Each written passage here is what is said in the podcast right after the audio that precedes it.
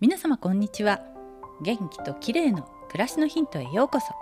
今日もお越しいただきありがとうございます。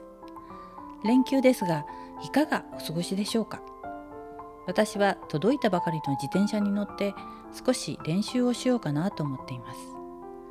実は昨日の夕方涼しくなってから恐る恐るペダルを漕いでみたんですが風を切って林道を走ると本当に気持ちよかったです。さて今日も自転車の話です。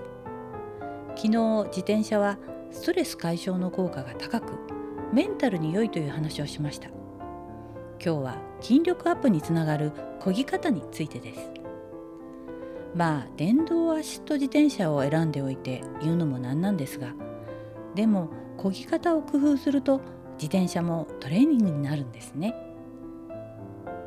自転車はペダルを漕ぐので太ももやお尻の筋肉の強化にもってこいですが特にお尻を意識してペダルを踏むようにするとヒップアップ効果が高くなるんだそうです。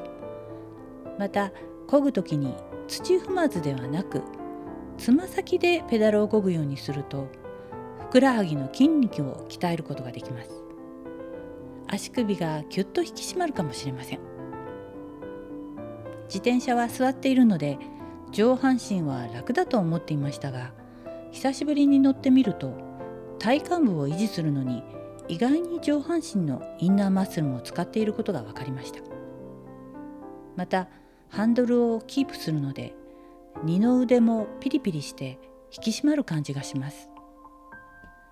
自転車でインナーマッスルを鍛えるにはできるだけ背筋を伸ばすように心がけて少しだけ前傾姿勢をとると背中やお腹などの筋肉に効くんだそうです。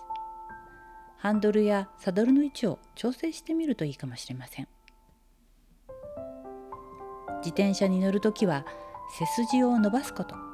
そして引き締めたい部分の筋肉を意識しながらペダルをこぐと良いかもしれません。今日は自転車で筋肉を鍛える方法についてでした。私もやってみようと思います。最後までお聴きいただきありがとうございます。またお会いしましょう。友吉ゆき子でした。